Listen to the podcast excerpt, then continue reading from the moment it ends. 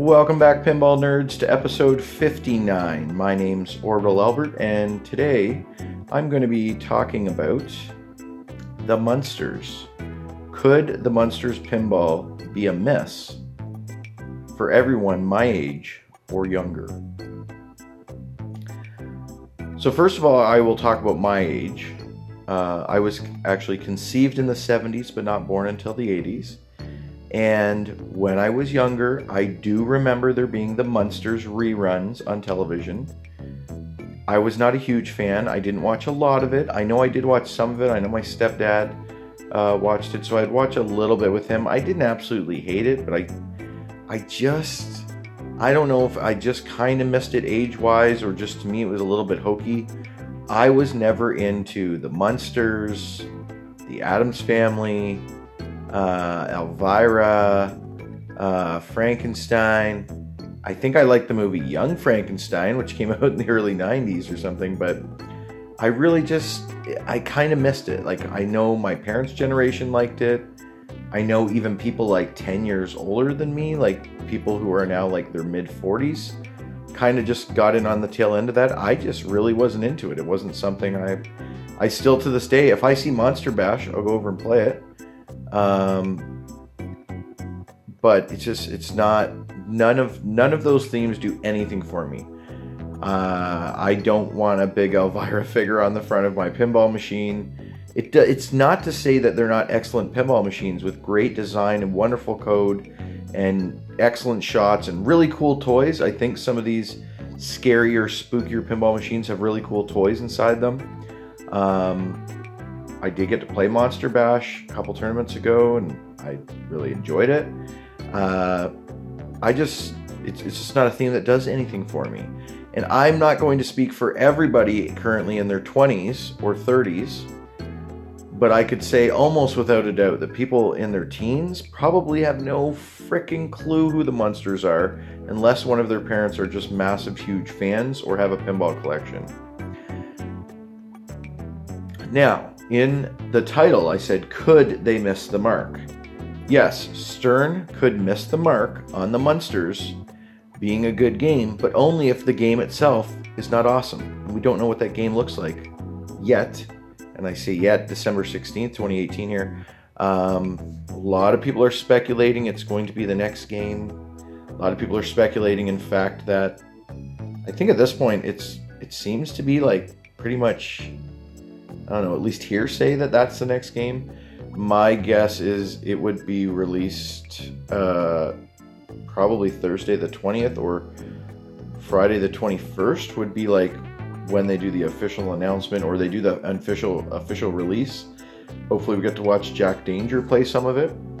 If the game sucks, the game sucks. Think about Twilight Zone. Twilight Zone was probably uh, done as old as this. So the Munsters was 1964 to 1966. I mean, before I could, I was even tall enough to reach up and play a pinball machine. Uh, that show was already more than 20 years old, right? So that being said, I do think it's a good idea for them to do that theme. If they assume that the average purchaser of a pinball machine's age, which it probably is, is like 45. It's people in that demographic who are, you know, seven, eight years older than me. They probably just were on the tail end of getting to watch this show, at least when it was in bigger reruns, like in the 70s, I'm sure it was probably still in, in heavy flow with reruns, even in the early 80s, you know, back when I was watching cartoons before I would watch stuff like this. Uh, and I've just never really been into, I'm not really into like horror movies. Uh, I'm a little bit into sci fi.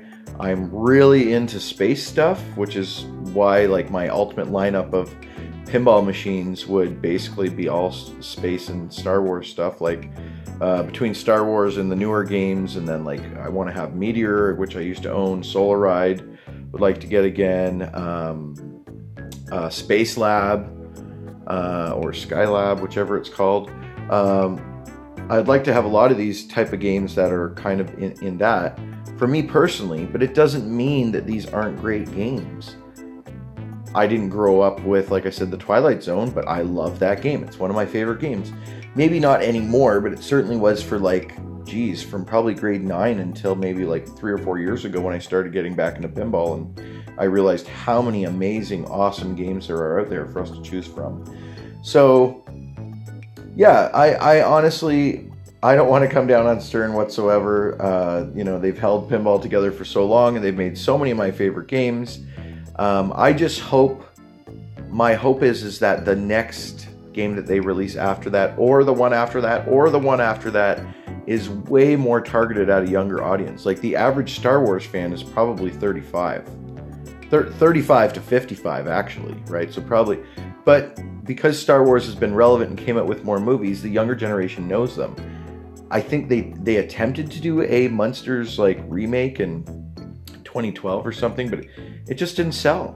Um, stuff like that, you've you've either got you've either got to be really um, really interesting and cool and doing like stuff like uh, Tim Burton did in The Nightmare Before Christmas if you're going to kind of go creepy like that or um, or almost almost like Emily the Strange or like really cool um, I know there's a lot of really cool kind of creepy Japanime uh, and, and and that stuff kind of flies nowadays and the younger generation would be into that but and and now to be fair it does make sense that Stern and every pinball machine company out there uh, every manufacturer anyways is targeting their games at people in the demographic of of you know 45 to 55 because that's probably most of your operators are you know there is some operators that break the mold and are in their 20s but very few and far between. Probably 80 to 90 percent are at least if not well into their 40s and their 50s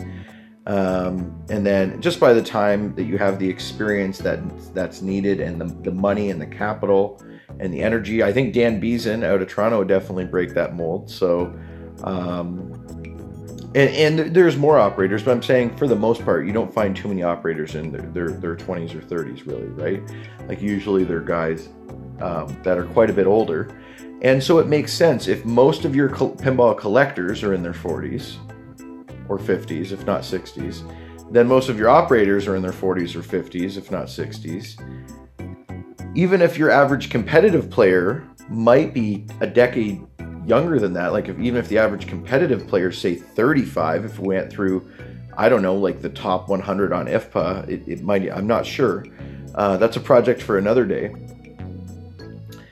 But the problem is, is that if these pinball companies want to think about the game itself and the longevity of the game, um, if you go went to a place that only had like Twilight Zone, the Munsters, Elvira, um, you'd actually even if they were uh, Monster Bash, even if they were all up up the, uh, the new Monster Bash remake, and even if they were the nicest looking machines, a lot of people between five and fifteen wouldn't care because they wouldn't recognize any of those. You know, it's not like a Spider-Man that's been around since the 80s, then made 15 movies since that everyone's heard of, or Ghostbusters that was around in the 80s, you know, and then. Um, so I, am not suggesting we stop making any of these scary, spooky themed pinball machines. I'm saying for a while, guys.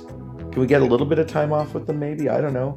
Um, it was almost like too much on the music ones for a while, um, which are some of my favorite pinball machines out there. Uh, and music and pinball will be forever entwined. So I think that that makes more sense than doing more of these scary, scary, spooky ho remakes of 1950s and 1940s and 1930s shows. Um, and, and, not, I'm not putting anyone down that's of an older age. I think that it makes sense you go after your target market.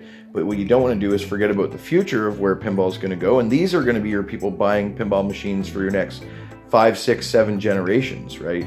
So we want to make sure that we're introducing, you know, as often as possible. Now, to be fair, Stern has still made tons of games which are targeted like um, Transformers, The Hulk, Avengers.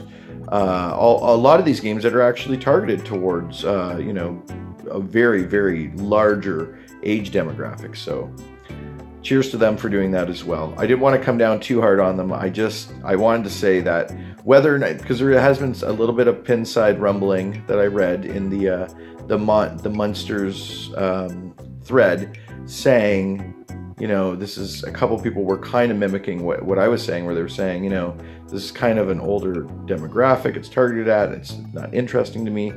I think if the game plays well and it's got a cool light show and it's got neat toys and it's got interesting shots, people will love the game. It can still go down to be a huge classic. If anything, games like Johnny Mnemonic are almost synonymous with more of a pinball machine than a movie at this point. Like that's what people recognize them, at least certainly pinball people, more so than even the movie, right? But all right, guys, thanks for listening. Thanks so much. And until next time, eat, sleep, and breathe Monsters Pinball. Cheers.